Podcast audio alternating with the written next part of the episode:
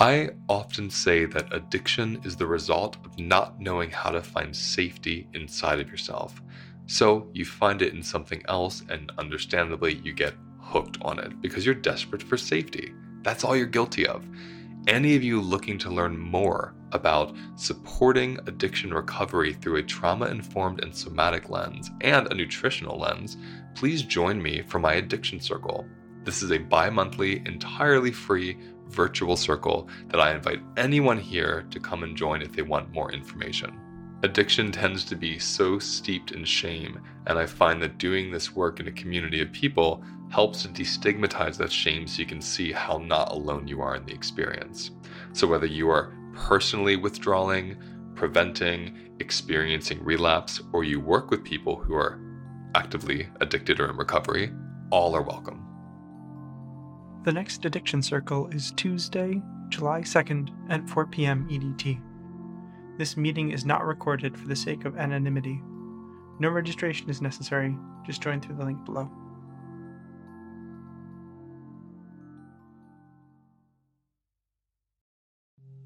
On today's episode, I talk about the difference between listening to the body and following the body. Hello, everybody. I don't want you to miss out on the opportunity to take my three week free email series about how to stop fawning.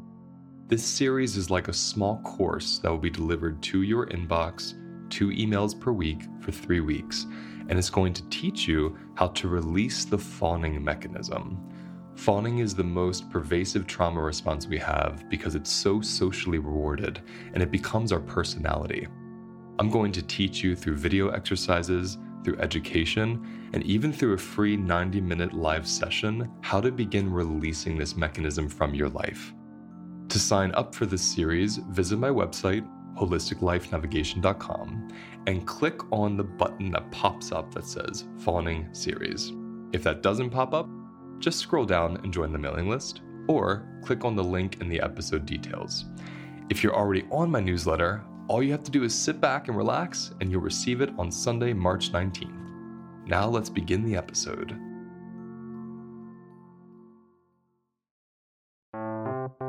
Welcome to the Holistic Life Navigation Podcast, where we discuss every aspect of life through the lens of somatic psychology, nutrition, and self inquiry. My name is Luis Mojica, and I'm a somatic educator who teaches people how to find safety inside themselves so they can better navigate this strange and sensational human experience. Your time to learn begins now. This is a really uh, common question, and it, it's a brilliant one. Is my body always right? You know, how do I listen to my body when I have to go to work? How do I listen to my body when it says you're in danger, but I'm not. I'm just on stage speaking and it scares me. There's a big difference between listening to the body and following the body. So I want us all just to kind of settle into that and feel it in your body right now. I'll say it again. The practice of listening to the body is a different practice from following the body. When my daughter cries in the middle of the night because something scared her, and I go into her room and I sit next to her in the bed. I'm listening to her fears. If I was following her fears, imagine what that would be like. What? There's someone in the closet? Oh my gosh, you, you heard a weird creature in the room. We better run. We better get out of here. That wouldn't be a good idea. So, the first thing here to understand is our bodies can get confused because of our minds. The body feels what the mind thinks and sees and hears and imagines. So sensations become, or, or essentially they are born, they unfurl from the mind. And let's just, you know, pause there. That's the magic of the human experience. Something from the ether, something from the mental sphere, which is not a physical plane, creates a physical thing. It's actual magic. Something becomes physical it's it's how I feel about songs and art and bridges and cars. You know, something in the mind that we can imagine and see becomes physical reality. That's what the body does. The body is the original artist and alchemist. Because if I think he hates me, my body feels it, even if I'm not conscious of the thought. So a physical, biological response, a constriction, adrenaline, uh, a jolt of electricity, these things happen in my physical body within nanoseconds, possibly beyond time as we know it, when a thought comes in that's painful, right? Why that's important is the more you practice somatic work, especially the kind I teach, you learn that we're building a muscle. And that muscle is the awareness of the witnesser, our conscious self, and how that witnesser can witness the ego and the soma, the body. And that's important because when you have uncoupled those three things from each other the body, the witnesser, and the ego you get very, very clear about what's happening and why and how to be with it. So, for instance, let's say I am going to a party with a friend and I work all day and I'm really tired and I feel the exhaustion in my body. So, I'm witnessing exhaustion. I'm not being the exhaustion, I'm just witnessing it. And I'm witnessing the thoughts from my ego it's going to be horrible. No one there is going to like me. I'm going to be stuck there. All these thoughts. Then I'm feeling the sensations coming from those thoughts. So now I'm aware of two different things in my body. I'm aware of a fatigue from working, which is just the state of my body in that moment, a healthy response from putting out energy all day. And then I'm simultaneously aware of these secondary sensations, the overcoupled ones that come from the belief or the thought, I'm going to be trapped. It's going to be horrible. No one's going to like me. When I have that awareness, my conscious self becomes the parent of the body and the mind. So the parent gets to say, Oh, Belly, you're feeling a lot of anxiety when you think you're trapped there. Let's sit with that together. I'm listening to my body. I'm not following it. I'm listening to it. And as I listen to it, it calms down like any of us do when we're heard. And it dissipates. And I notice the thought is no longer attached or believed to by the body. My body has released the concept I'm going to be trapped there. And now that's not a threat. So what am I left with? I'm left with my fatigue. I'm left with my exhaustion. So I sit with that hmm, okay, let me feel this exhaustion. What does this exhaustion need? I'm hungry. I'm listening to my exhaustion. It says, I'm hungry. I'm going to make some food. I make some food. 10, 15 minutes after I eat, my blood sugar stabilizes. I feel clear. I have energy. I'm so excited to go to this party. That's one scenario. Another one is I eat and now I'm even more settled into my exhaustion. My exhaustion feels tended to. And in that tending, it takes over. It says, I just want to lay down. I just want to listen to a record. I just want to watch a show. I just want to play music. I don't want to go to this party. And I listen to that and I feel that. And it's a reality. I don't have the capacity for the party. And then I, by listening to my capacity, I follow it, right? So I don't follow sensations. I listen to them first. I get in a relationship with them. I tend to them. I notice if something changes in my body after tending to them. And then I see what I'm going to do. Because we don't have a lot of somatic practices in our culture growing up, we don't even know there's a conscious witnesser, an ego, and a soma. They're all shoved together. So when I feel the anxiety in my stomach about a party, I immediately assume that's my intuition. And I assume I shouldn't go to this party. It doesn't feel good. Not going. That's me following trauma response and anxiety. Listening to trauma response and anxiety is the example I gave. I pause and I get, I get curious. What's the root? What causes this anxiety? From listening, the meaning comes up. I'll be trapped. No one will like me. They won't have food I want to eat there. And I notice those thoughts are causing the anxiety, not the party itself, because I'm not there. It's an expected threat. When I uncouple that and then I feel my exhaustion, I am here with the exhaustion. That's not an expected threat. That's happening right now. And in the feeling right now in my body, the exhaustion leads me to the next step eating, napping, taking a bath, going for a walk, going to the party, then leaving if I don't like it. I follow the now. I feel into the now after I've uncoupled the sensations in the body from the mind. And I feel the sensations from the present moment.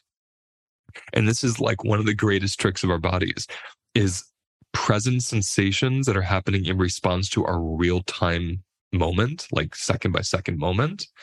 They get oppressed and bypassed by future fears, expected threat, anticipated threat and anxiety takes over the present sensation. So, what we're doing often is we're following sensations that are born from expected threat, not from real time experience. We're literally in a time warp. So, I'm going to give us a practice right now to play with us notice. This practice is to physically get in touch with these three parts of us. So, the first thing we want to do is just notice your breath coming through your body.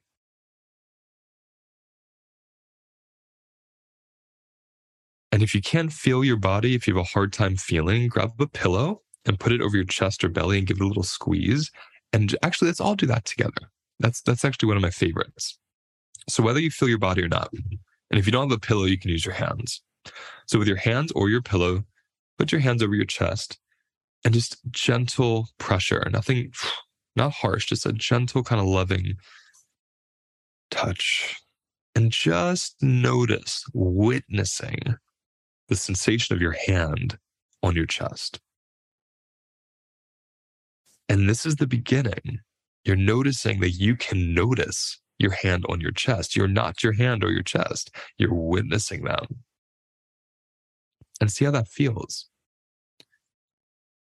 And then look around the room and choose one thing in the room that you like, one thing that's beautiful, one thing that's pleasant or one thing that's simply the absence of threat.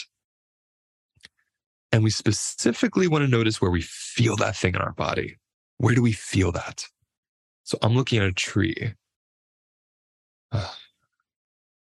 I immediately feel the back of my head down to my neck, across my chest, around my back. I feel this just, it's almost like the tree itself. There's like a solid, calm root going through me. That's how my body sensationally experiences this moment right now with the tree. That's a part of me that's not overcoupled. It's in real time relationship to something in this moment. Now, think about something mildly irritating. Think about a bill you have to pay, a person you don't want to see, a place you don't want to go to. Even saying it out loud, I feel right away this little fist in my solar plexus. So let's notice these three different places the pressure of your hand that you're noticing, the sensation of looking at something pleasant, and then the sensation of something irritating coming up, something threatening, something frustrating, right? You're doing it right now. You're building your muscle to witness these different places. The tree, for me, what I'm feeling in my real time moment, that's my reality now. This constriction is a response to a thought about a projected future that may or may not happen, but it's not happening now. When we learn how to do this, and we can do it in two minutes, this is why I love these practices. It's not like years and years and years. You practice for years, but you can experience it within minutes. Like I bet most of you are right now. When you experience these differences, then you start to get really clear and you get to discern between listening and following my body for me, I avoided public speaking for years. I would have never done a podcast. I would have never done a course. I would have never led retreats. I would have never made a record. I would have never done anything in public because I was following my body. My body would think about something horribly humiliating happening publicly because of past trauma and those sensations that would come up from that projected future would feel so viscerally real, like they were happening now, that I would follow them. I would say, no way, not going there. As I learned this work, I was able to uncouple sensationally what I was projecting was going to happen from what was happening now. And by doing that, I created this very real time somatic awareness of the present. So, leading up to the moment of going on stage, I had all this capacity because I wasn't spending months in terror, clenching and jolting and being adrenalized. And then by the time the moment came, I had no capacity to even get on the stage because I'd been fearing the stage for months. Whereas now, when I notice the fear coming in, I'm aware that it's not real. I'm aware that it's an expected experience. I'm aware that it's an image of the future or the remembered past that's creating sensations in the now. So I'm aware of the trick of sensation and mind, of, of biology and ego. I don't even know if it's a trick. Maybe it's a relationship, but I'm aware of the relationship. And the signal of stress, when visually nothing's happening, immediately shocks me sane. It wakes me up and it tells me, yo, your body is believing something in your mind. It's not relating to something in your present. And it has been and continues to be life changing. Life changing. I get to fly on planes. I get to be naked with people. I get to sing. I get to say whatever I want on social media. I get to do a podcast. I get to meet people, have great friendships. I, I have this amazing life because I don't have I'm not shackled by my sensations that are endlessly coming in about the past and the future. So even when a rupture occurs, even when something humiliating happens, in that moment, I get to find something safe in the now. Someone calls me out. Someone says they don't want to be my friend anymore. My daughter screams and throws something. My wife gets angry with me. Whatever it is, I get angry with her. Whatever it is, I get to notice simultaneously what's happening right now that helps me. What's happening right now that's safe, that's outside of my mind right now. And my body settles immediately. Immediately. And that settling gives us capacity for the inevitable ruptures, for the inevitable traumatic events we will face in our lifetime, and for the inevitable daily activation that comes with being seen and living and sharing yourself vulnerably with people. So I thank you so much for listening. I'm excited to see where this practice takes you. Please leave a review if these podcasts are helpful. It helps more people find them in their searches. That's how the algorithm works. And I will see you next time. So that's the end of today's episode. Notice where you feel the episode inside of your body. Those sensations, those expressions. That's how your body speaks to you. Sit with it, be with it, and let whatever wants to come up come up. Because all the wisdom you're looking for is right there in those sensations. If you want to go deeper into these practices or find more information about my work, please visit holisticlifenavigation.com. I'll see you next time.